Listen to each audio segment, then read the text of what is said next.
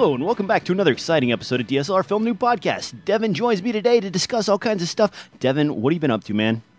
Oh, this and that. Um, I've been dealing with the rain over here in Chicago. Uh, we've been getting lots of rain, lots of flooding.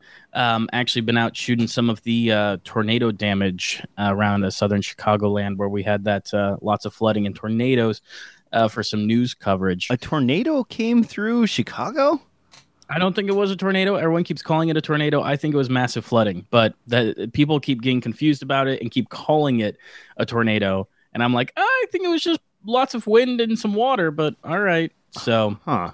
You well, on because my everyone Oh, everyone ahead. gets confused by the whole like tornado warning like tornado alert like you know they, they don't know what means what so anytime they see tornado in the headline of a story they instantly just assume oh my gosh there was a tornado so yeah, the whole tornado watch and tornado warning thing, it can always yeah be you, you don't get any of that with earthquakes because earthquakes are just it happened. There It's is no earthquake How much alert of an earthquake did you get? there's no warning of an earthquake. So everyone's not confused when that shows up. On my side, I've been trying to balance freaking stabilizer here, and I've got this right here in the corner. This is that Cam TV unit I was uh, showing earlier. You know how many bolts and screws and things you have to adjust on this guy? Man, you get the kind with the toolless quick release kind of thing going on uh, this does have some tool bits to it. Like uh, if you look right here, it does have these uh, thumb screws to bring the unit up and down, and it's supposed to Mhm. kind of keep it in place with this uh, shield that goes over the front, but it doesn't fit over the top of all lenses. Uh, balancing it requires you know a couple of screws here, and then there's there's like little measurements down here that you have to use in Mhm. order to slide it back and forth. And honestly, I've kind of over the last couple years relied on someone else to do this for me. So this is my very first foray into this thing. So it's it's different. It's a lot more work than I was expecting. Yeah, it's not just something you fun, can. right? Ah, You've been having fun. Have Oh, you messed man. at all with uh, changing profiles and whatnot? oh yeah. So there's a three profile setting on there, and like sometimes if you if you don't hit the button three times and let it change over, it kind of does some weird stuff. I haven't even dove into the whole like software issue where you can set different areas, you know, depending on whether you, like apparently if you work in one country, you work in another country, it can change magnetically the way the the sensors detect the position of the stabilizer. it's like what? That's a thing? Like uh, oh man, really? Yep. Ah. Putting putting an engineering degree to use right there is what it's doing. Yeah, no joke, right? um, but yeah, so there's there'll be more on that once I finally get it balanced. I'm gonna stick with primes, I think, on this guy instead of going with zooms, Mhm. just because that's another factor of a moving It's part. so that easy can- to get screwed up Yep. when you go to zooms. exactly. And- It's not. It's even a Glidecam because there's you're somewhat like physically touching it. Has a little bit of leeway. Like I remember, I can adjust the zoom on my mini Glidecam, and I could still run with it without having to like rebalance it necessarily. Just I need to be mindful that it wants to tilt forward and kind of adjust for it. But so it's interesting because everyone used to complain about those were difficult to set up and heavy and everything else. And then as soon as this came out, everyone's like, "Oh, this is the answer." no, it's and then not. it's like Oh, so much work. Yeah, okay. I used to have a, I think it was a V16 Glidecam, the full vest with the mm-hmm. arm and everything. And the worst thing you had to do there was like, you know, tension your springs. You have to do the fall test where you tilt it sideways, let it go, and, and see how long it drifts to come straight again. And those settings are pretty easy to duplicate over and over again. I mean, it's a couple of screws. The plate on there had like four screws that you moved around there, and they were thumb screws, so you didn't have to do any work. This, man. There's like I think there's 23 screws total, and you have to like do one at a time. You know, balance it this way. Okay, got that. You know, okay, now do this. Oh, that affected this other you know uh, angle. So now I'm gonna have to tweak this a little bit more. And like they actually have to have numbers on there, so you can be like, okay, I write this number down because that's where I got it to on the scale, and that seems to work with this particular camera and body. And and and you you remember the uh the images coming out of NAB of like basically exoskeleton arms to help people carry the load Oh, of like a red epic and everything else in those gimbals. It looks ridiculous. I mean, not that like how you look is important necessarily when you're trying to get the shot, but it just looks like a whole lot of time and effort for um I don't know for something that I don't think is uh, necessary most of the time. Yeah, I was um actually Chem TV or Cam TV makes one of those as well, and I was looking at it on their site. It's um it's it's two. Uh, for those of you not familiar with it, and I, am trying to find the picture right now, and it's not coming up right away. But it's basically just two uh, spring-loaded arm stabilizers, like you'd see on a normal vest, and they come out of either side of you, like Doctor Octagon or whatever. and you you have little holes on either side, and you put your handles for your uh, three-axis gimbal on that, and then that's supposed to give you the arm support you need in order to continually operate and hold that up. It's cooler looking than the backpack with the weird rope coming over your head, but it's sure. still a little bit wacky. I don't know. Uh, man, this whole thing, I'm I, am saving a little bit of money going to my own stabilizer as opposed to paying someone to you know come out every time. But I think I'm gonna I might stick with that just because it's so much work to set up and to get ready mm-hmm. to go all for one shot, and then you know you're, you're done with it. You get your shot, and now you're switching over and doing all this other stuff. And then when you go back to it again, unless you have a camera that's dedicated just to your gimbal, you know you're, you're right. gonna screw it up, and you're gonna have to take it off and do something else. And I'm not gonna use a gimbal for every freaking shot. You have a, like a couple of cream shots where you're like, oh man man, I just want to follow this guy into a room and like turn mm-hmm. and follow him a little bit more, and I need to go up some stairs and stuff. And you set up all that stuff just to you know tear it back down again and do something else. So I don't know. Also, you know, where gimbals work really great is with uh, with GoPros because they're always the same weight, and when you mount them, they're always in the same spot. So when you're doing quadcopters or some people do handheld stuff for skateboard videos or something like that, the only good gimbal experience I've had is with GoPro gimbals because you really just turn them on, pop in the camera, and go. So well, that's where that DJI unit. Um, I don't know if you saw it. It's shaped like kind of an eyeball. It's a circular deal, and it's basically oh, yeah. they sell a pistol grip for the gimbal that goes underneath of the DJI uh, Phantom, and so the pistol grip basically gives you a three-axis gimbal in your hand. And now with that, because they already know the exact mass, shape, and everything else of the camera that's always going to be on there, the programming for it can be fine tuned to the nth degree before they even send it out to you. So then there's no like, oh wait, I didn't, you know, set this at the right spot on my frame, or you mm-hmm. know, my GoPro has little, some crap on the back of it, and so it's not quite sitting correctly. Now with that, you mm-hmm. can program it and have it ready to roll. Maybe that's the way to go if I just want to have a gimbal around the house. I don't know. I'm gonna still keep messing with this guy. It's not getting thrown out, but uh, uh, man, I did not realize how many freaking screws there are to these gimbal units. On that note, time for the news. Time for the news. Time for the news. First thing we got up here on the news is actually the Zoom F8. I talked about this last episode, but I want to dig into it a little bit deeper.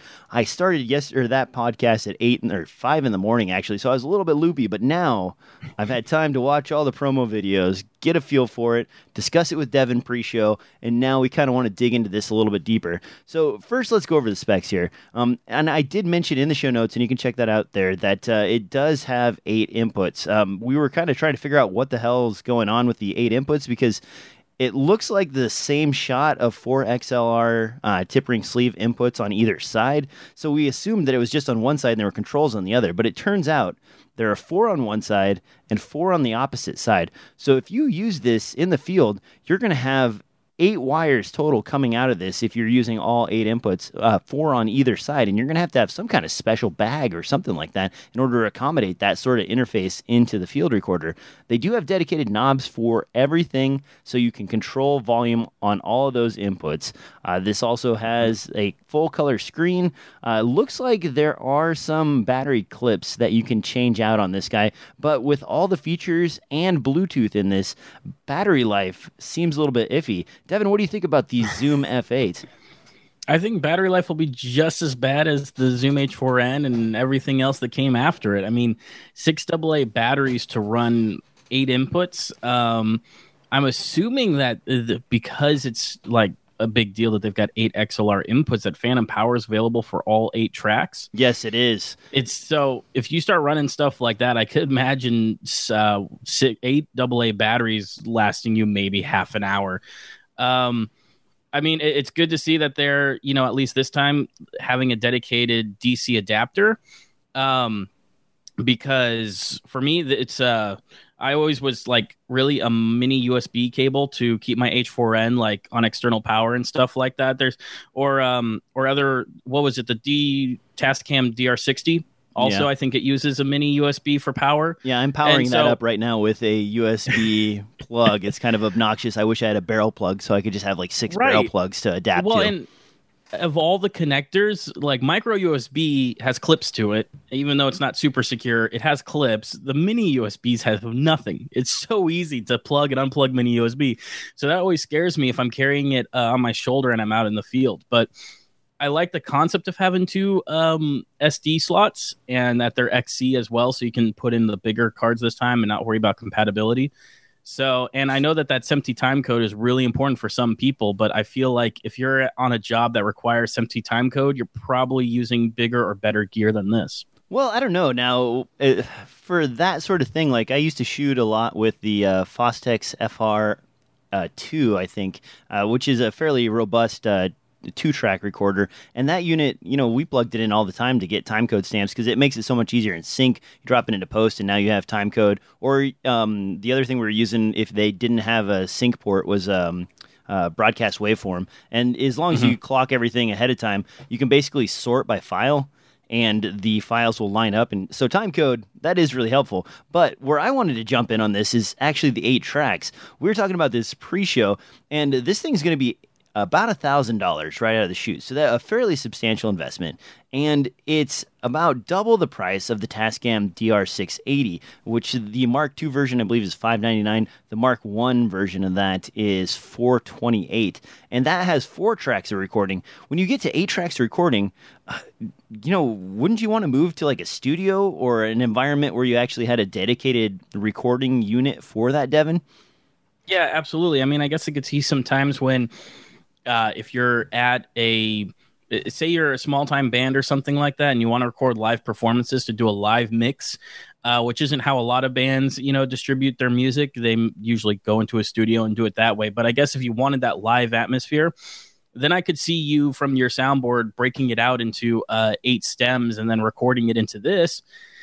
But it's one of those that i don't know like I feel like usually then you want the full kit. Either you want uh, big hardware and you want to be in a space where this all makes sense, or you're going to bring a laptop so you can interface with it.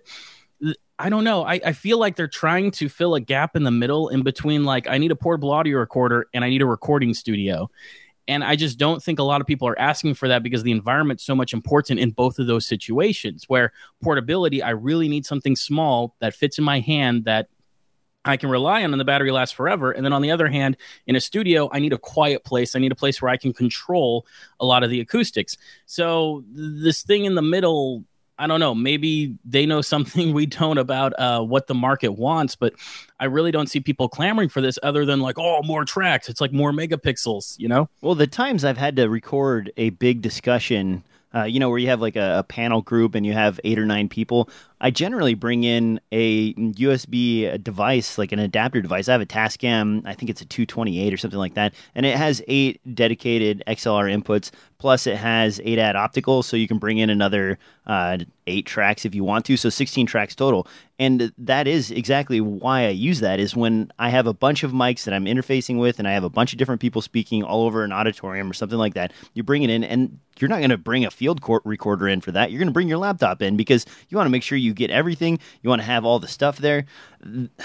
I And all the guess control. Yeah, exactly. All the control and being able to, you know, tweak the knobs and have everything. I mean, I guess this does have knobs, but it's battery powered. So you're gonna bring this in, barrel connect it, and then bring all your cords to that and record it in the unit. And then the other thing that's a little silly to me is the the uh, Bluetooth interface for this. It allows you to control volume of different tracks and channels via a app for your iPad. So what? Okay, so you're gonna waste more juice on this thing running Bluetooth to an iPad app that you're you're carrying this field recorder around, but you're gonna use your iPad app as a method for adjusting volume as opposed to the knobs themselves. Is is that practical? Uh, I mean, maybe there's a No, no, no. situation. I hate touch interfaces. I hate Exactly. it when you know you're you're trying to adjust volumes with a touch interface. I mean, a mouse is bad enough if you're in you know editing software uh, or audio recording software. You're on an Audition or something like that. and You have to adjust the levels with the mouse. That sucks too. There's a reason why we all like audio boards and we all like our fader sliders and our gain knobs and everything else. We like the knobs because we know exactly how we're going to manipulate. We can't just slip and do something by accident uh, like you can with a touch interface. Um, as well too. Like I'm trying to think about writing volumes, like where you keep your finger on a fader because say you know somebody's voice is really up and down and everything else, and you're trying to keep a hold of it. Uh, on an iPad, like you're not physically touching anything. So how do you know when your finger starts to slip off maybe and goes to another slide or something else? It just seems like a recipe for disaster. Well, and there's probably I, lag too. So if you're trying to, you know, write a fader with someone talking and you're watching them to see when they drift away from the mic or come closer to the mic, you know, you move on the pad and then you wait for mm-hmm. Bluetooth to transmit it to the unit and change the volume level there. So I mean, I don't know. The only the only time that these kind of touch or remote control interfaces I found really to be useful and it's a bit niche, but uh, when uh, before the show setting up a live band having an ipad that can remotely control my faders for me just to walk around and try to sweeten the mix in different areas of the auditorium that's extremely handy because i'm not going to do that constantly during a live show but i'll be like oh over here i need to tweak this a little bit and uh, without having to run back and forth to the soundboard after listening what's going on in the auditorium. So in this kind of a situation i just it seems like they're just throwing features at it. They just keep throwing features, and I, I'm like, are is, is, there people asking for it? Like, is there a bunch of like internet trolls being like, "What eight? We need ten XLR inputs, phantom power galore." I don't get it. I've only been on a few sets where we really needed this many inputs, uh, besides a you know an auditorium sort of event, and that in that situation they it was sort of a reality show and they were doing lav mics on everybody. Every single person that was running around had a lav mic, and in that case, they did have a dedicated setup for that. But it, they were bringing it back to a head unit and then recording there. Uh, if you have 8 mm-hmm. lav mics plugged into a you know a pack that you're carrying around, that seems I don't know. It doesn't seem like a well, good and, idea. And part of it is what are you going to do in post, right? Because in filmmaking, you want individual tracks because you're going to play a whole lot in post. If it's something like a board of people talking or um or say it's a conference or something like that I know a lot of people just won't care to have individual recordings of each mic because they aren't going to spend the time in post to sit there and mix it back together. They'll do a live mix and they'll record the live mix. And if they need to tweak or edit, they'll tweak or edit. But recording all of these tracks gives me the impression that you're going to want to edit all of these tracks individually and remix them in post. And in a lot of just talking heads kind of situations, nobody's going to spend that kind of time. That's why, like, I guess small bands is the only thing that makes sense for me. And I guess, it, I guess on a few film shoots where you're doing something that can only happen once and you're trying to capture a whole lot of the acoustics of the place, I guess it could make sense. Well, but... I drop all eight track when I do record that much. I do actually drop all eight tracks in my timeline, and I don't do a ton mm-hmm. of editing, but I throw a gate on there and I set the gate mm-hmm. threshold mm-hmm. rather high. So basically, it silences the track unless the person is speaking. So then that way, you know, if so and so was a little bit thin because of the position they were in the auditorium or I need to re- mm-hmm. re- uh, remove some noise or reduce a little bit of echo, I can still edit that track, but I put the gate as the first thing. So then it's only affecting that when it's in, you know, when it's coming in. Um, and I know mm-hmm. that's like more than some people will do. And you're absolutely right. Working with that many tracks, you're starting to get into like, especially for an hour long or a two hour long conference.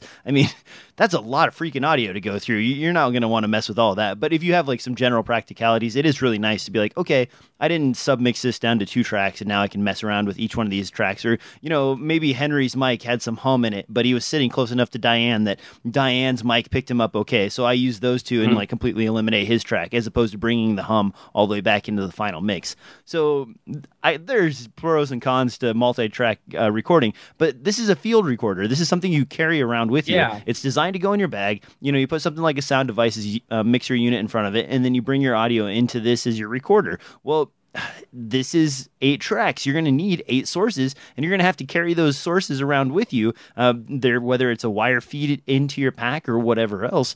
And when you get up to the number eight, that's getting that's getting up there. I mean, even if you okay, so you have your boom mic, you're splitting that out into two tracks maybe. So now you you've got uh, two tracks eaten up by your boom mic. You've got a couple of wireless mm-hmm. packs on units out there. So now you're up to four. Okay, now what else do you need? Oh, maybe I'm bringing in I don't know um, some kind of sub mixer mix from uh, um, audio outside of the actual event that's going on. Okay, now you're up to six.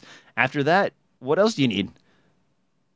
I don't know. I mean, I can't think of anything because, like, I'm going to be close enough to my subject that my boom mic should take care of it. But God forbid that Mhm. doesn't happen. I have some lavs that I can place around the room or on the subjects that are further away to capture their audio. And then from there, like, I'm six, really, that's even kind of of going overboard. I think, you know, I've lived for years with a four channel mixer in front of a two track recorder, you know, and, and not had any problems at all. And four is kind of. I don't know. I'm beating a dead horse here, but what I'm saying is basically this is crazy amount of tracks, and it's a thousand dollar price tag. Um, battery life may suffer because of Bluetooth as well as some of the other Probably things. terribly. It- Not yeah. even Bluetooth. I just think of how many preamps you're running off of Oh eight man, double yeah, A's. running all that phantom power. Even if you drop it down to 24 volt phantom power instead of 48 volt phantom power, you're you're gonna eat up batteries like nobody's business. And this thing is using double A batteries, so eight double A batteries. That's not a lot of juice. You're you're probably Yeah. looking at, especially with a color screen and transmitters and everything else. I mean, you're you're talking maybe four, maybe five hours of battery life, and that's actually what the problem was with the Tascam DR680. The reason it never took off in popularity because it, the original one started in the twelve or fourteen hundred dollar price range is because it only got about four hours of battery life before it started keeling over on you, and you had to change out batteries on a regular basis, and that was eight AA batteries as well. So uh, even though this is a newer unit, I don't see them getting more efficient with power usage, especially with extravagance like colored screen, you know, all kinds of flashing lights and volume levels for every single fader, uh, phantom power on eight tracks. This is going to be a battery nightmare, um, and a thousand dollars too. So you know it's really cool. I do like that they're innovating and they are bringing really new and interesting features to the market.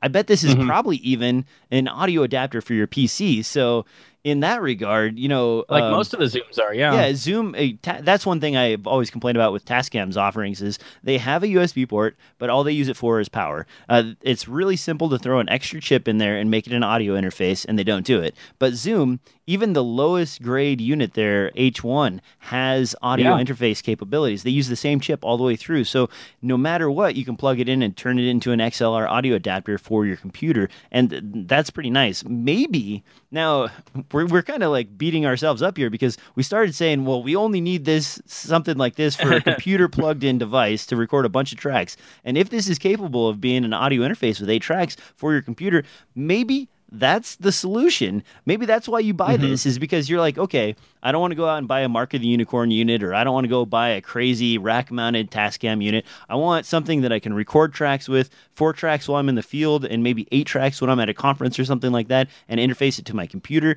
There you go. Maybe that is the solution then. And a thousand dollars, if you're comparing it to a Mark of the Unicorn type uh, system, those are like fourteen or eighteen hundred bucks. Uh, Yeah. I guess the the rack mounted, dedicated rack mounted versions from like Tascam and uh, uh, Mofo. Uh, is it- it's not Mofo. What's the the one that has fire in the title? Is it Profire? nah, whatever. I, anyway, I have no idea. Yeah. Your audio knowledge is way beyond mine. anyway, the point is, uh, those are like three or four hundred bucks, but all they do is dedicated audio interface. They are not for any field recording whatsoever. So maybe that's the solution. You know what? I just changed my mind. I don't know that I hate this. I just think it's only for very specific solutions. Okay, we've wasted enough time on the Zoom F8. Let's move on down the line. The news. This is really cool too, and something else I'm really excited about is the R9 Fury X from AMD. This is basically their answer to NVIDIA's GTX 980 Ti, which was released uh, what about a month ago or so. Uh, that's Yeah. their top end GPU, and we're kind of concerned with uh, where AMD was going because with the R9 290X, they basically were like, okay, let's provide as much juice as we can to this, give it a 375 watt envelope, and you know make it uh, basically hot enough to cook eggs on, so that we can keep up with what NVIDIA is doing. Now they're using a different memory technology, HBM, which is basically stacking the memory on a substrate interface on top of the GPU processor, so that they can reduce the size that also reduces power efficiency or well no it increases power efficiency reduces power usage and the form factor is really i mean i, I gotta say it it's cute. This thing is cute man. It's like it's like half the size six inches compared to i think my titan x in my current system is like nine or 11 inches. This is nice and small. It's got a water block on it built in uh, runs fairly silent Devin, what do you think about this? You know, now that CUDA and uh, um, OpenCL, OpenCL. are basically line for line in Adobe's support, you think uh, you'd go for something like this, or are you still going to stay with NVIDIA?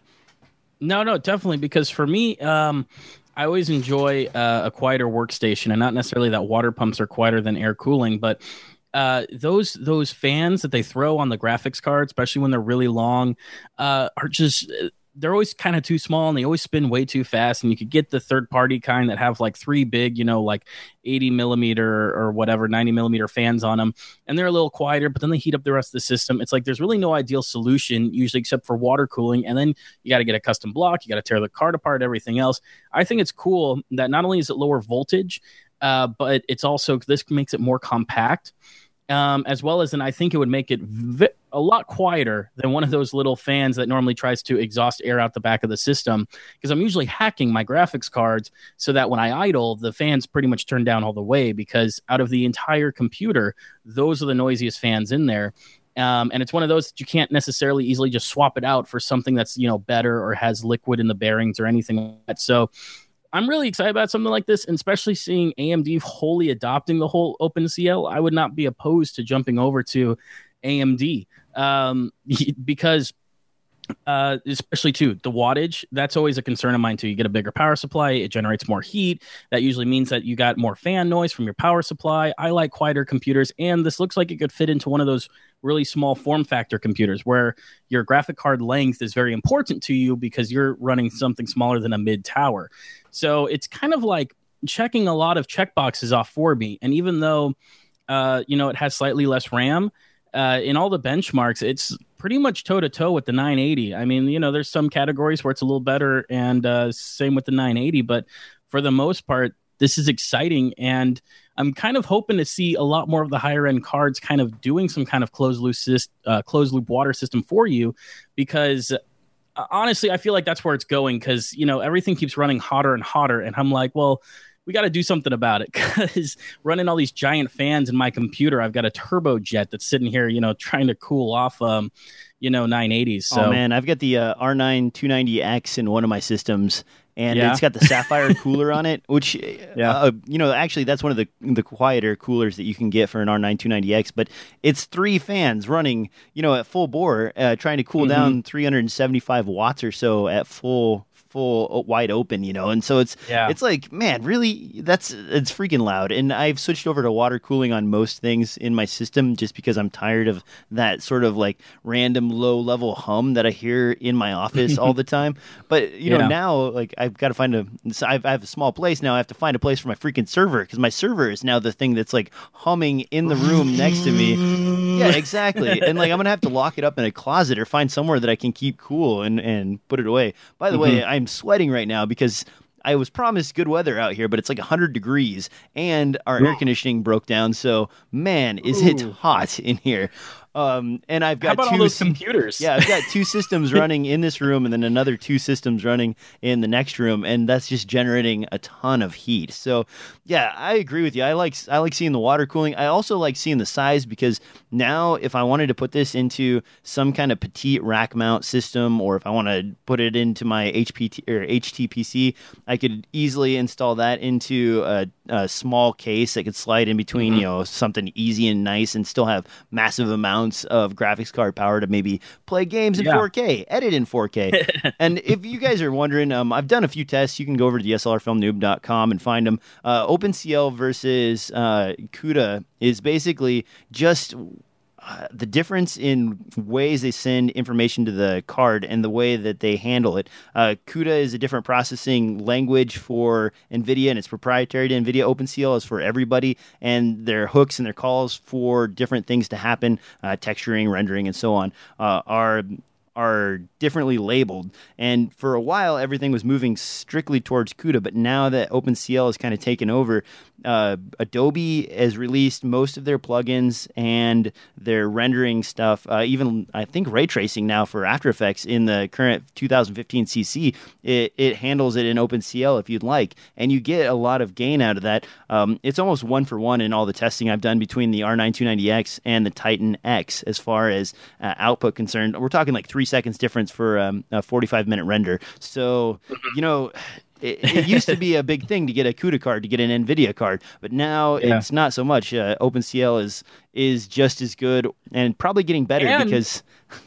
if you like a few video games too, DJ, Yeah, you also get to do that too without running two graphics cards. So that's always nice. Yeah, so what I'm actually what I'm doing right now because all my computer power is dedicated to rendering. Um, I'm actually I've got one of those uh, NVIDIA Shield units underneath of my television, and when I can, I steal bandwidth from my uh, Titan X, and then I play games on that while I'm waiting for the other computers to render things out.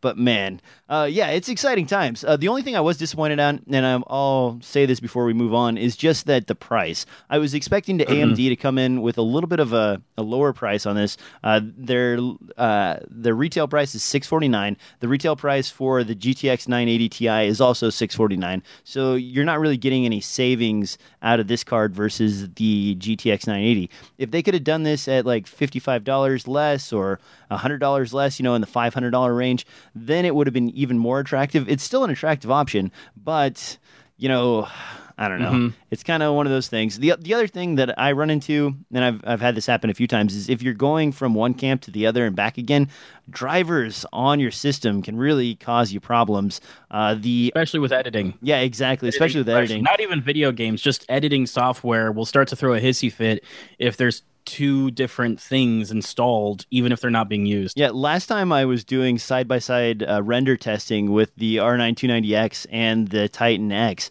it was like I basically, after I was done with those tests, I had to wipe the system and start over again because there were drivers left over all over the place and they were just messing things up and like it wasn't rendering out correctly after a while and all th- all ugh, ugh, yeah.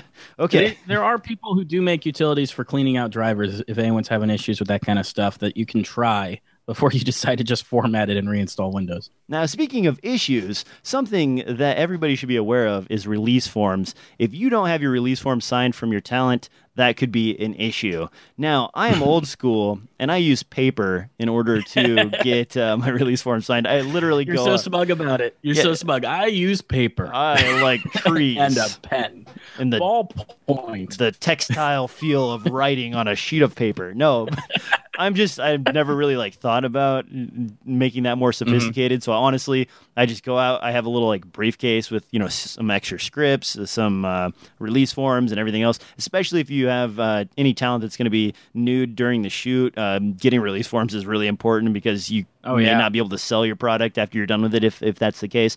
Um, so I do that on paper, but apparently uh, these guys have come out with a, a Snapwire has come out with an app that is release forms uh, on your iPad or iPhone, where you just basically sign it digitally, just like you would with these uh, new credit card apps. It's pretty interesting. It has basically release forms for photography, uh, Shutterstock, uh, uh, Getty Images, ASMP. Um, it's it's pretty nice. What do you think about this? Are you going to start carrying your phone around as your release form? I, you know what? I've never. I, I prefer paper too, and I know that sounds crazy. Um, with the uh, the age that we live in and all of the technology we have at our fingertips, I have. I usually do have installed on Android because I'm Android and not iPhone over here. Keep in mind that the story we're talking about is iPhone only currently, but. Uh, I ha- I do have some software installed that has generic release forms and things like that kind of queued up. So if I don't have paper on me and something is happening spur of the moment, um, I can at least get something in writing. Like something is always better than nothing, um, because at least you have a leg to stand on. If you don't have any signature from them on any kind of paperwork, uh, then you can end up, you know, in a lot of trouble or have a fight ahead of you in trying to uh, secure the rights to the content that you created. So I, I I have an app on my phone. It's ready in case I've needed it. I haven't needed it yet. I'm always pretty prepared going out with paperwork. Uh, but much like you, I kind of print it out depending on what I'm doing and go there. Now, if you're doing a lot of stock photos uh, with these websites, I could see this being real nice and easy. I know iPhone also has other uh, apps for letting you do custom releases. Android really doesn't. There's like one or two that lets you upload custom PDFs, and you kind of have to make an account and go through this trouble. Uh, and like I said, I do it. And I don't do it as my primary option, but to me, this is the future, especially for a lot of hip photographers. They'll just whip out their iPad or their iPhone and be like, "All right, you can look through it and sign here." Um, and that way, nobody loses it. They get emailed a copy of it after they sign it, so they have a copy of the paperwork. You have a copy of the paperwork. It's in the cloud. So there's a lot of positives to doing it this way. Um, one of those that I just haven't really gone around to getting it all set up just because for my workflow on Android, it's a pain in the butt right now because nobody makes a decent app for it. I think on iPhone, though, I've seen quite a few people use this kind of stuff. Yeah, this is the fourth or fifth app I've seen out there for iPhone. Um, yeah, Android users no love yet. Uh, a lot of times developers hit the iPhone first, so that's just how it goes. But yep. one thing I'm gonna have to look into, and I haven't I haven't done this yet. Um, I have my standard release forms. I have like seven of them for nude models, for you know regular stuff, everything else, and. I moved to another state, and I, you know, I had those looked over by a law firm while I was in the Midwest. Now I don't know if the rules and regulations change depending on the state you're in. I might have to to find out what uh, what what flies out here versus back home. Um, working uh, for corporate production, someone takes care of it for me, so I don't have to worry about it. But when I'm doing my own projects on the side, I, I generally have to fill those out myself. So, uh, if anybody knows a good guy to talk to in uh, the Portland area, let me know because I, I, I might swing over and get some information or have um, uh, that reworked.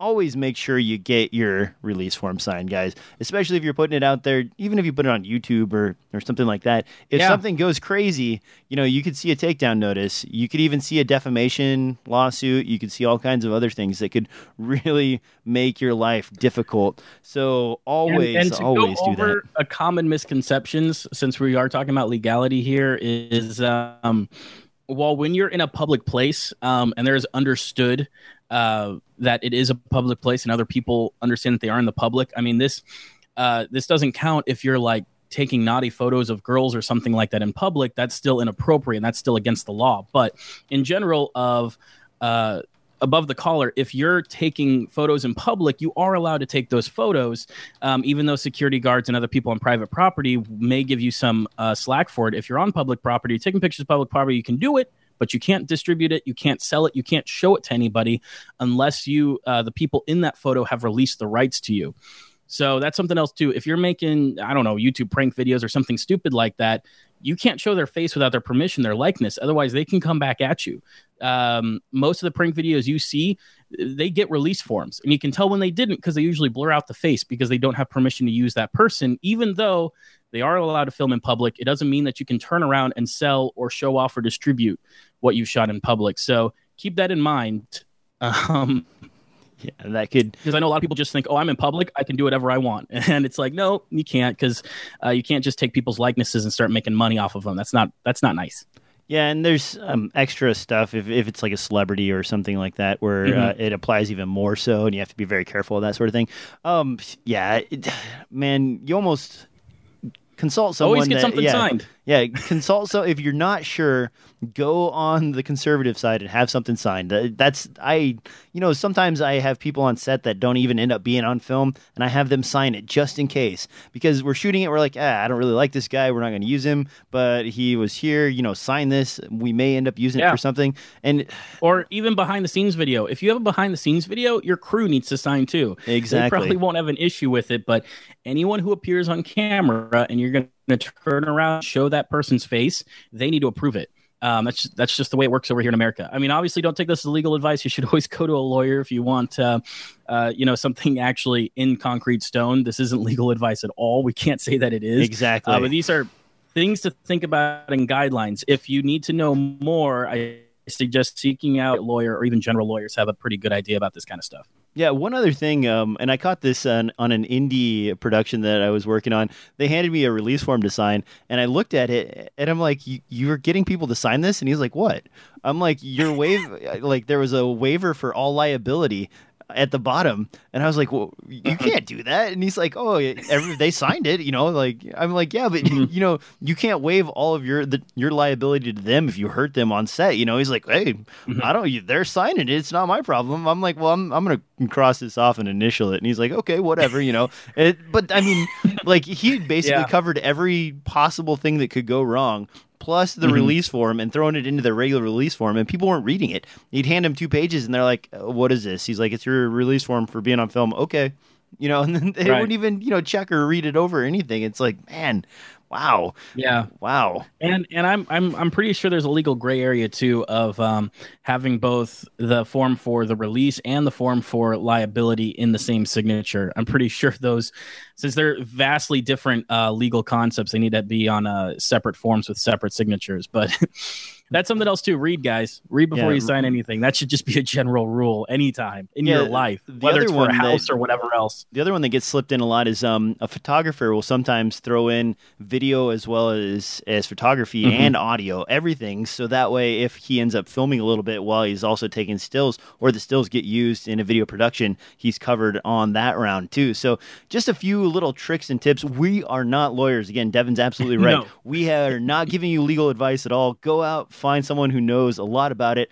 I'm just speaking from the experiences I've had, and as Devin is as well. So uh, make sure you kind of talk to somebody. Uh, it's a little expensive to get a lawyer, but a lot of times, like a hundred bucks will get you an hour of consulting to just you know, or half an hour of consulting to figure something out. Especially uh, if you're not sure about what you're doing. So don't just jump into this and then get your pantsuit off. That's a bad thing. Um, moving on down the line here, this is actually another issue that's come up uh, with uh, lenses. Sigma and Tamron both have announced that they'll be releasing uh, firmware updates for their lenses. This is due to the 5DS and to a lesser extent the T6S and the T6i. Apparently, Canon is doing something different in the background with their focus control system, which is causing these lenses to have issues in live view mode with the 5DS as well as the T6i.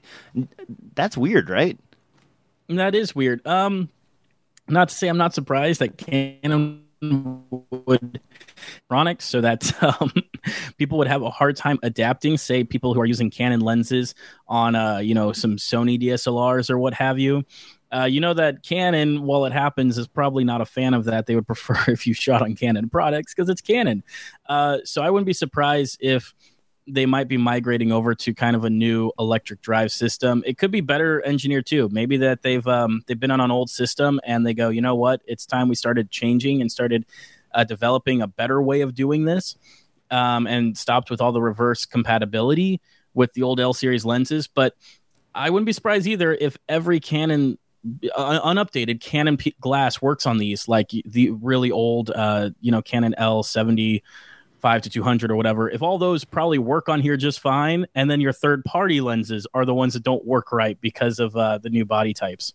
Yeah, I, you know, I was th- trying to think about how they would actually mess this up and cause problems with uh, uh, third-party lenses, and they're all, you know, PWM drive for the focusing Yeah. system. So, well, except for the new STM systems, which are uh, stepper. But anyway, the, point is, is the system itself is designed to be backwards compatible with all your lens glass. So I wonder if it's like, hey, I see that I've got a Canon L series uh, 24 millimeter f1.4 plugged in. You're Right. good to go, buddy. Like, oh, wait a minute, is this a Sigma I don't know what 24 this is. millimeter f1.4 art? I, you know, you're on the work okay to not work so great list. Uh, we'll we'll take care of that for you, buddy.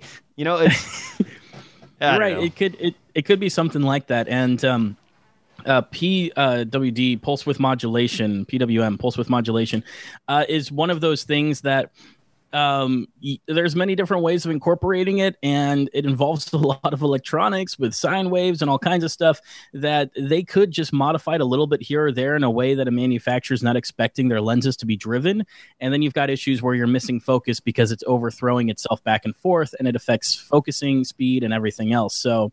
Uh, but it's good to see that um, Tamron Sigma are on top of this. They see that it's a problem and they're immediately responding to their uh, consumer base saying, Hey, we're, we're working on it. We got an update. We're going to try to get these things working right with these cameras. Yeah, no word yet on how you uh, actually do this. So there may be like some sort of mail-in issue or something like that. So keep an eye out for that. If I find anything, I'll definitely add it to the show. Uh, also, if you are a Sigma owner and you have that cool little Sigma USB adapter plate, I think you'll be able to update your That's, firmware that's usually yourself. how it works. Also, a tip um, for some people, it won't work if you're very far away, but there was, uh, for example, um, I'm not going to mention them by name because they're not a sponsor, but there is a camera place that opened up nearby here recently, and uh, I went to their grand opening just to check the place out and their studio and their rates and whatnot.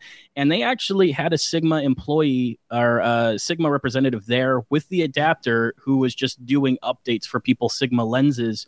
If you brought them in, he had the adapter to hook the lens into it, hook it up to a computer, and do the updates for you. So um, if you kind of need stuff done fast or something like that, you may want to check around with local shops. And sometimes the local shops will have the Sigma gear that they need and they'll just update it for free because that's what Sigma does. They want to keep you happy about their products.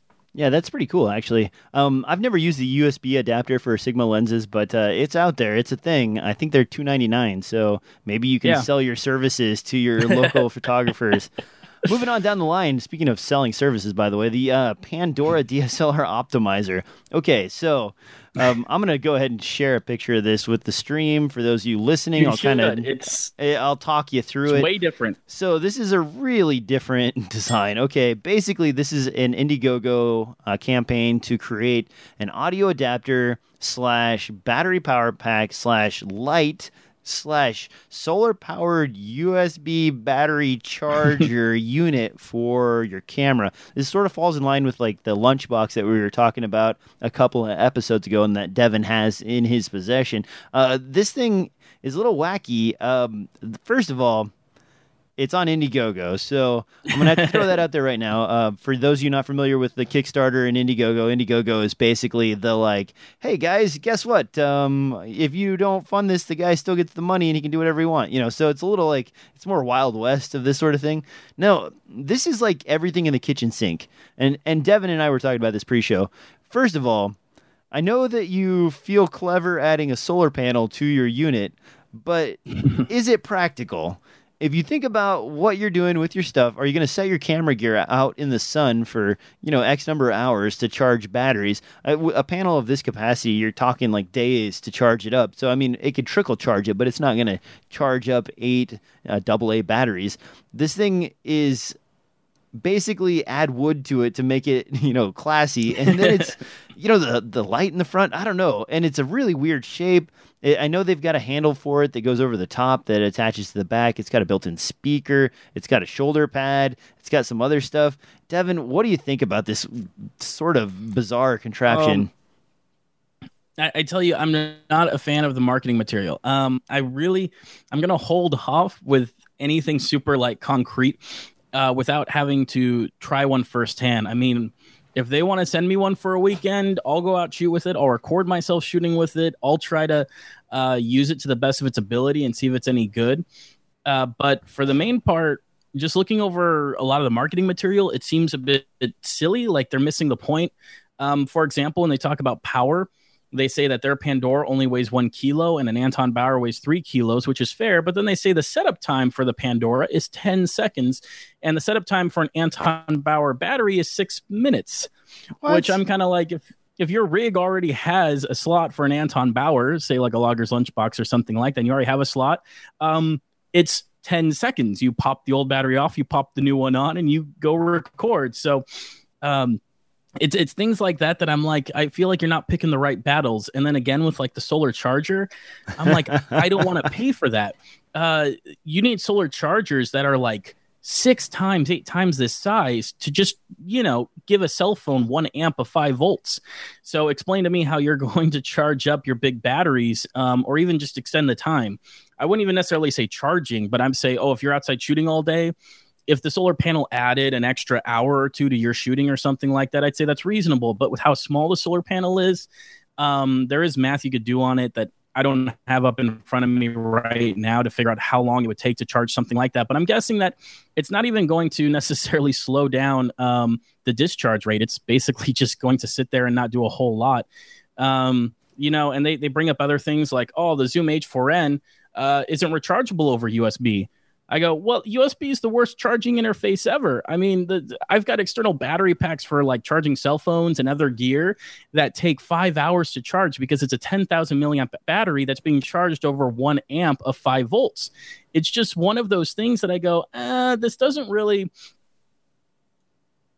seem like uh, such a great idea. Uh, there's a reason why a lot of people don't do it, and that's because it'll take forever to charge. Um, I mean, there's some stuff that I really like about it. Let's not stay, you know, on the negative train here. Um, I think for being a small kit that adds battery life, uh, it's kind of got an interesting form factor. I'd want to use it in person to see how useful that form factor is. Uh, but for me, you know, and they've got handles and accessories and like some shoulder mounts and stuff like that. I'd, I'd have to play with it to really see if this works for me. Because obviously, if it's too heavy, then that's a killer.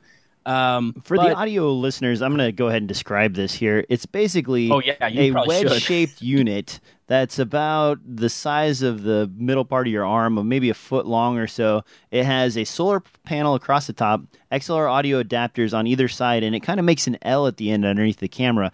And underneath the camera, it has another XLR input, plus it has a level gauge and some switches and knobs. Uh, the armature for your shoulder and the uh, handle itself come out of the back, and then there's a little s- set of slots across the back. Uh, they've veneered this with wood, and uh, the slots hold uh, your SD cards all the way across the back. So it doesn't, you know, you you don't use the SD cards in there; they just hold them, so you have extra ones there. Which that also seems a little weird. Um, the the unit itself is basically flat and long and sort of L shaped, and it's designed to go with your camera far forward, as far forward as possible, and then you put a grip on it, and you're supposed to push the long portion against your shoulder. So it's it's a weird.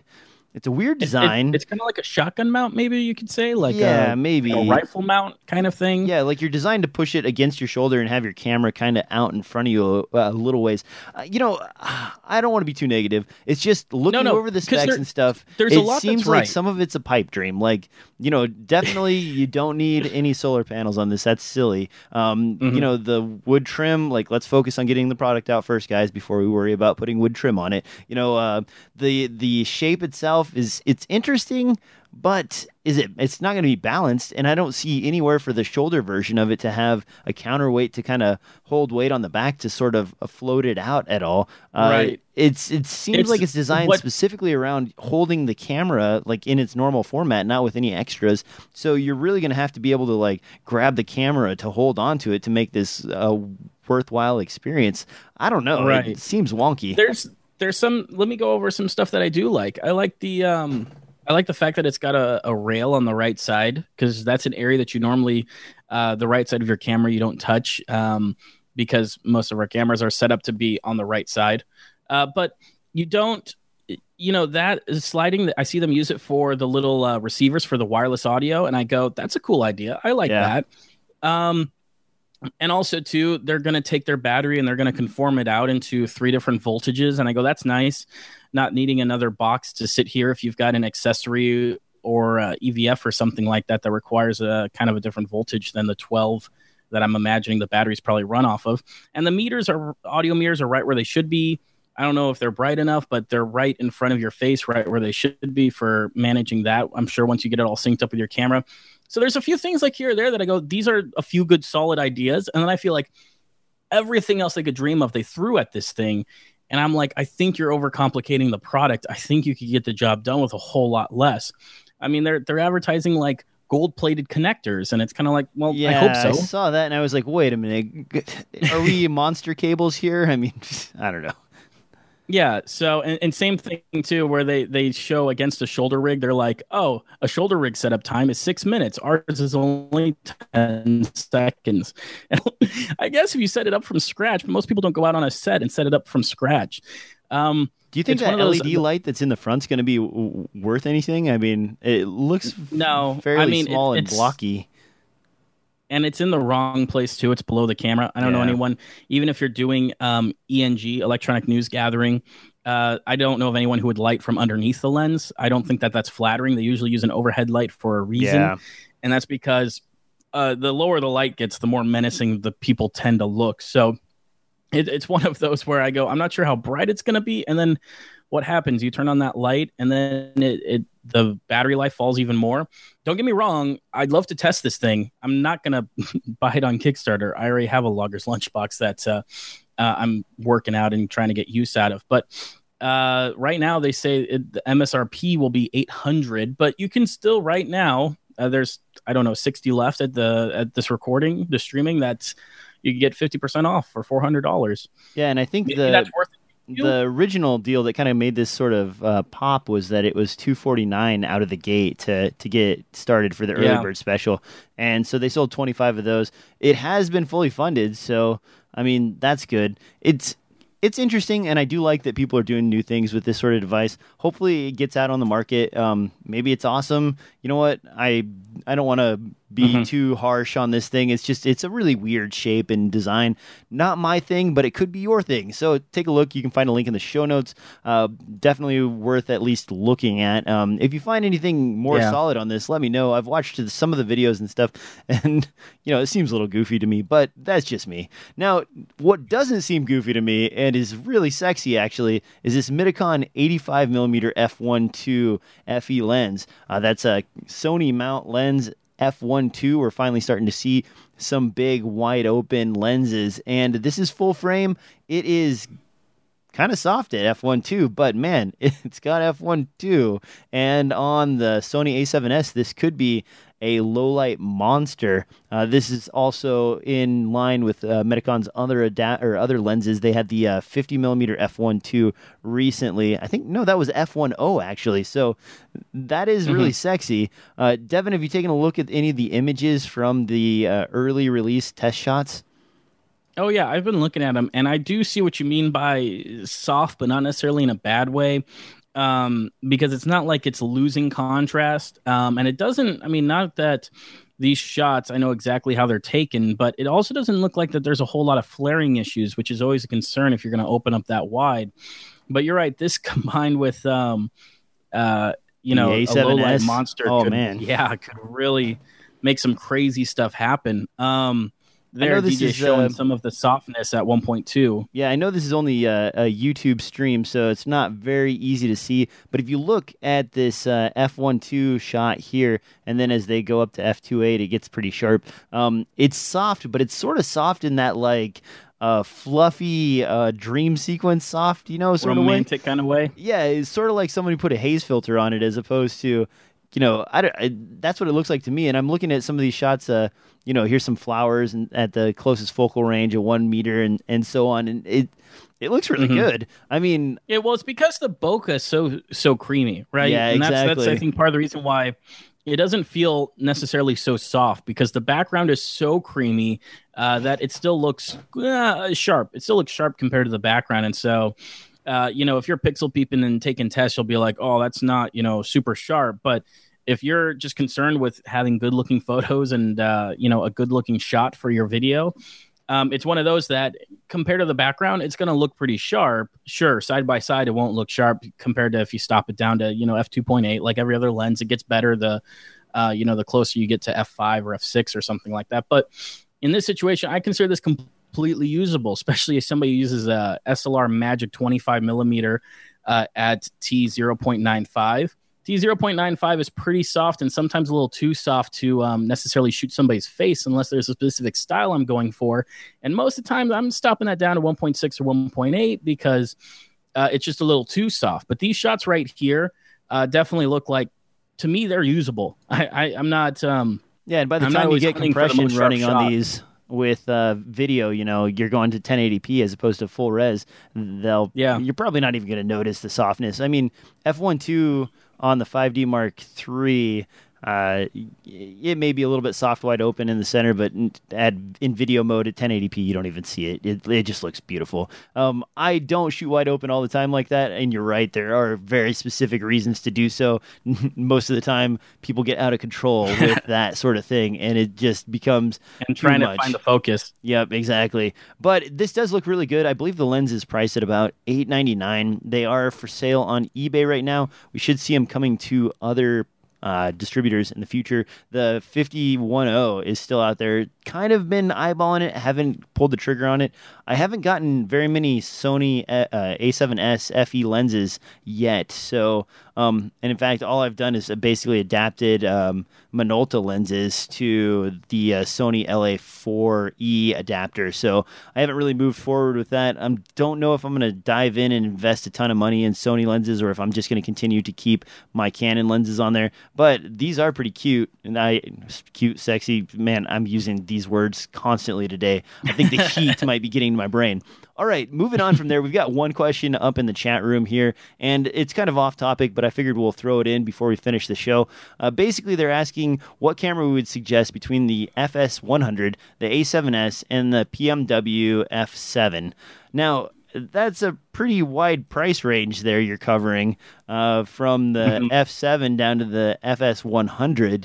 Uh, you yeah. know, there's pros and cons here. Uh, Devin, do you want to start, or do you want me to roll in onto it? Sure. No, I'll start on this. Um, you know, you say you want run and gun. It really depends on how important that form factor is for you. Because if that is all you'll be doing exclusively, and you won't necessarily have a team or anyone to support you, um, then something like the, I mean, you threw it out there, so don't don't uh, say that I'm saying oh you need to spend more money.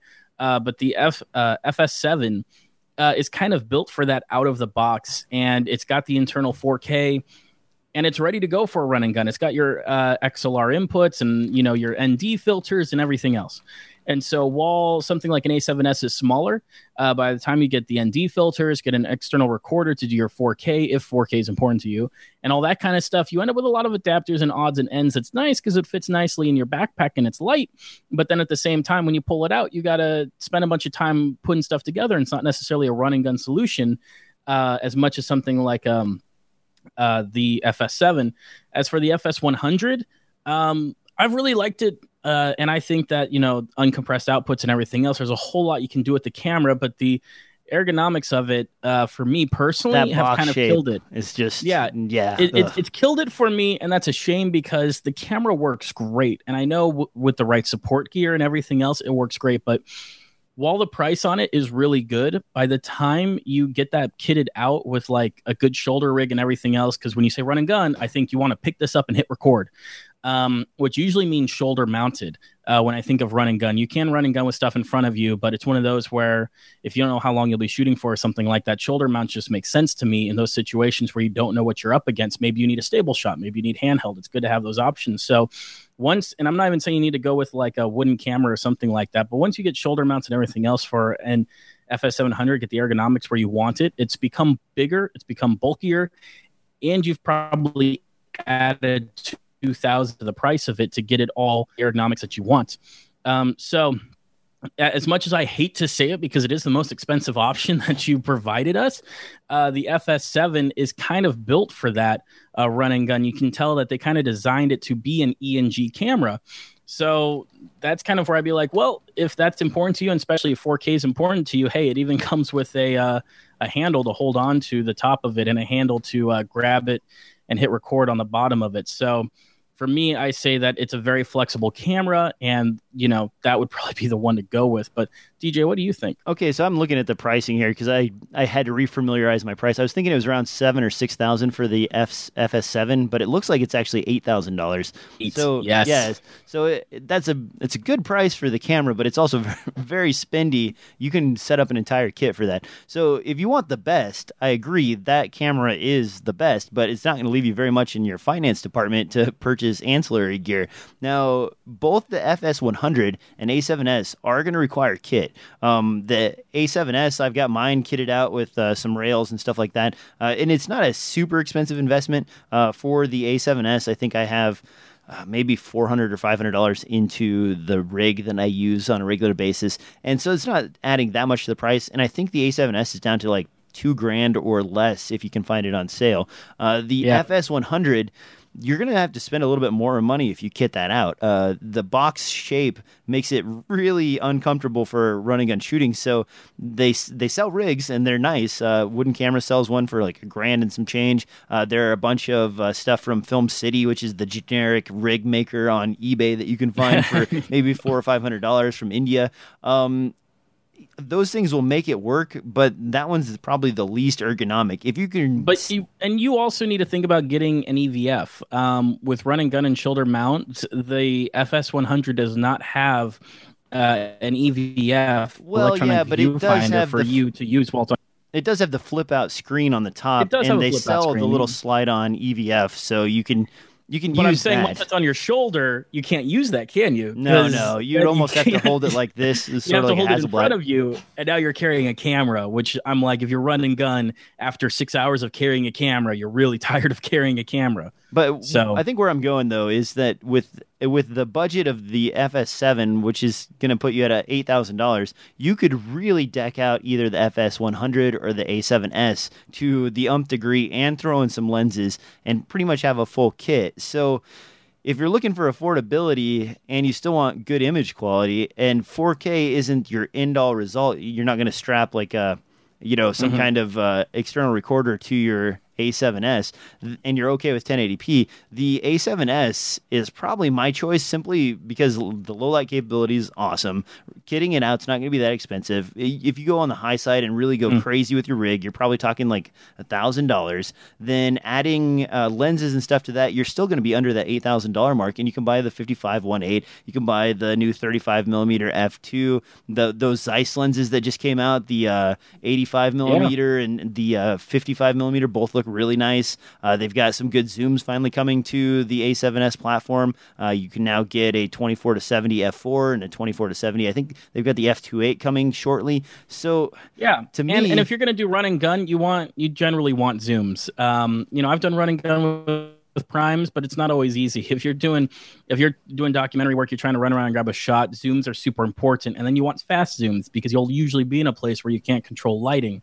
So that's where something like getting an A7S and a really great zoom lens or two really great zoom lenses uh, will probably come in more handy than say just getting an FS7 and maybe a little prime lens to throw on it. Yeah, the other thing to think about too is the FS100 is pretty dated now. I mean, it's only a couple years old, so saying it's dated is kind of weird to me, but it, it is. You know, sensor technology has moved quite a, a bit further forward from the time that was released. So, you know, you're going to get the same uh, visual performance out of something like the uh, uh, RX 100 or RX 10, and those are point and shoot cameras uh, with b- arguably as good or better sensors than the FS 100. So you're not you're not moving forward with your image quality technology. The A7S uh, they are going to be releasing probably an A7S Mark II. The price will drop on it. That makes it even more affordable to shoot on. If you want 4K, my my suspicions are that the next version of the A7S will have 4K internally because every single camera Sony seems to be kicking out right now has 4K recording. So that's another thing to think about.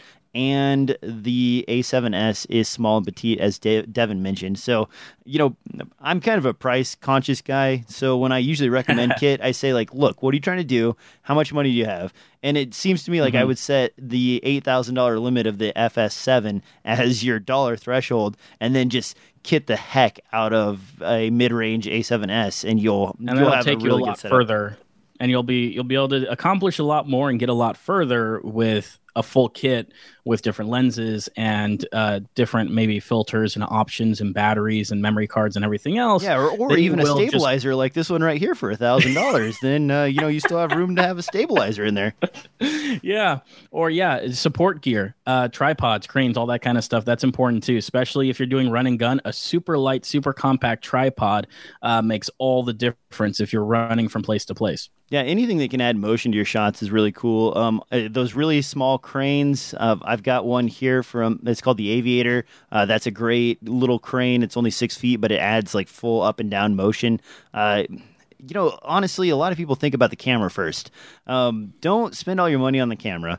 You know, you can go out and shoot beautiful images with a T2i for God's sakes, and a T2i body will set you back like 140 bucks. You just need to focus in on lenses and all the other stuff that goes around your camera because that's what will make the biggest difference. Uh, sliders, uh, cranes, uh, any kind of stabilizing units, lenses, obviously, Lights. audio kit, lights. You know, if you spend all your money on the latest and greatest body, you're not going to have any money left over for any of the stuff that you actually need to finish the the whole filming process. You know, a lot of people will buy a nice camera, but then they don't actually go out and buy a nice boom mic. They you know, they don't spend any money on that or they cheap out on their lighting kit and they don't have good enough light to actually film, you know. Uh, it's it's silly to buy the best camera possible if your budget is small. If you have all the money in the world, by all means, you know, go wild, buy everything. But if you don't, you know, mm-hmm. be realistic in what you can get. And anymore you can do so much with even the lowest end DSLRs that it's it's not even funny.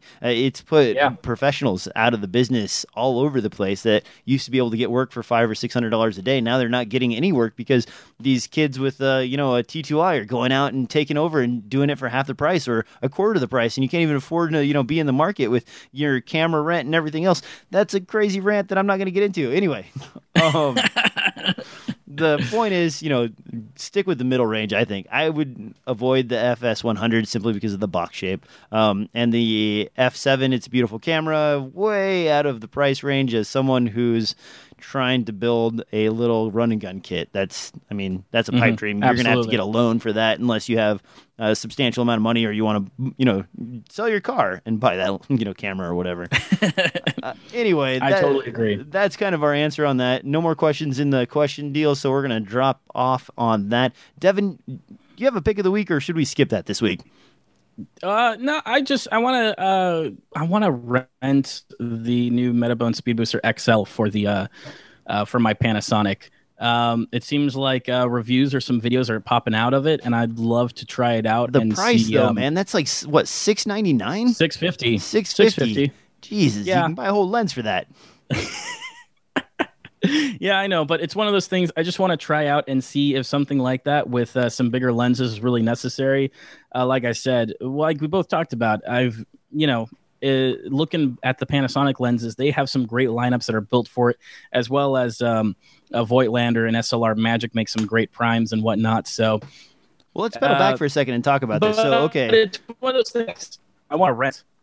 Yes. yeah so let's let's uh, pedal back and talk about this for a second because i you know i've looked at this and i have a speed booster already. I've got the metabones uh, the last version the m43 whatever mark 4 and okay so this one basically is going to provide more light to the sensor than this version because it's more optimized to bring the image from the lens and focus it down onto the gh4 micro four thirds size sensor right Mhm. and so you're going to get a reduced crop factor, and this is going to what super 35 millimeter, so like Yeah. APS-C size esque, Roughly, yeah. yeah, like 1.5 or so.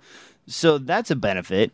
Then the focusing on this is probably still absent for Canon lenses, so that's a, Yeah. a minus. But you're going to get more shallow depth of field out of your lenses than you would if you were using my adapter or if you're just bringing them straight into the camera without any adapt photo reducer or whatever, right? Right. So then, why? I, I, was going somewhere with that. And I totally lost my train of thought. But basically, I guess it's six fifty. Man, it's six fifty. I already paid five hundred dollars 650. for this dang thing, and I only use it like every once in a while. Uh, it- you're right. Rent it. Rent it. d- Maybe buy it. I don't know. Um, I now that I'm talking about it, I say it out loud, and I'm like, wait a minute. That's kind of sexy. Uh, all the things I just said were very positive. Uh, do I want to go ahead and just pull the trigger on that? Wait a minute, it's six hundred fifty dollars. Dang it! Dang it! Yep. Uh, but it's one of those things I want to rent and try out with a few of my buddies' lenses and uh, see just just to see if it's something I could really see myself using. I'm not even sure I would even ever buy it, but uh, just to try it out so that maybe if I've got a specific case or a client or something like that, especially if I'm trying to do some low light, because let's face it, uh, the GH4 or GH3 is not a you know A7S. So for um for some low light stuff, having those extra stops and the big Canon glass and whatnot can be super helpful. So it's just one of those things that I've got my eye on for uh, renting and trying out once I see it hit the shelves. Now I ran out right away when uh, this version came out a while ago and bought it, and I can count on two hands the number of times I've actually needed to use it. I've I've shoved it in a few times just because I'm like, well, I paid for this, I should definitely get it into the shoot, you know. But it doesn't get used nearly as much as I thought it would. Now, now I see all these shots, and every time Metabones comes out with a new adapter, people are like, "Oh, this is the greatest thing ever." If you don't have one of these, obviously you you don't know what you're doing. You know, it's like, uh, ah, man, really? Do I have to spend more money on another adapter? is this really going to make my workflow that much better? And uh, people have asked me before, you know, why haven't you just pulled out of the Canon camp? And it's because of stuff like this. You know, I've gotten used to working with Canon lenses on Canon bodies and the GH4 with the Micro Four Thirds lenses, the Olympus and the Panasonic lenses I use on a GH4 body. That when I throw something in like this, it looks good. Uh, Don't get me wrong. This is the Metabones adapter does a great job. It gives you a, a couple of stops, uh, extra light into your GH4, allows you to shoot it in darker situations, and it, I like the reduction in uh, focal length for the the lenses I'm using. But when is it practical? When do you need it? Well, I already Yeah. have a couple of Voigtlander 0.95 lenses, so when I need really shallow depth of field, I go for those. You know, when I need more light, I can go for those. Uh, when I want to put Canon lenses on, I'll just grab my 5D Mark III and shoot with that because it works natively. I can half press, get autofocus. I don't have to worry about like trying to manual focus on there. And you know, I don't get weird errors every once in a while with this. Now, I did update the firmware on this just recently because I wasn't paying attention to firmware release dates, and the Metabones adapter has stopped crashing my GH4 altogether with the latest firmware update. So that Well, onus me- is on me. But I mean, Before we jump over to your pick, let me propose this to you because why I look at things like this is one, um, not just so much shallow depth of field because I don't think that you need to uh, crush the depth of field to tell a story. Uh, mostly, what I'm looking for is more light so I can run the ISO lower because it's not an A7S. And then the other thing, big thing is too, is wide. It's hard to get wide, and a lot of uh, great cinematic shots that I look up to are shot very wide. So here you're the able seven to to fourteen, my friend. The seven to but fourteen. yeah, just like we talked about, what was it last week, where the uh they came out that micro four thirds that was um was it two point eight? What was it at? Yeah, the Olympus 7 to 14? uh, 7 to 14 millimeter f2.8. So that's a 14 Yeah. to 28 equivalent. f2.8 now, and I got it corrected on this, um, and I'll, I'll go ahead and put this out there just so that I've made the correction in the show. Uh, f2.8 is not f2.8 as far as depth of field goes for a uh, GH4 body because micro four thirds, the focal Right. distance is different. So it's more like f5.6 for your focal depth. Um, your Hmm.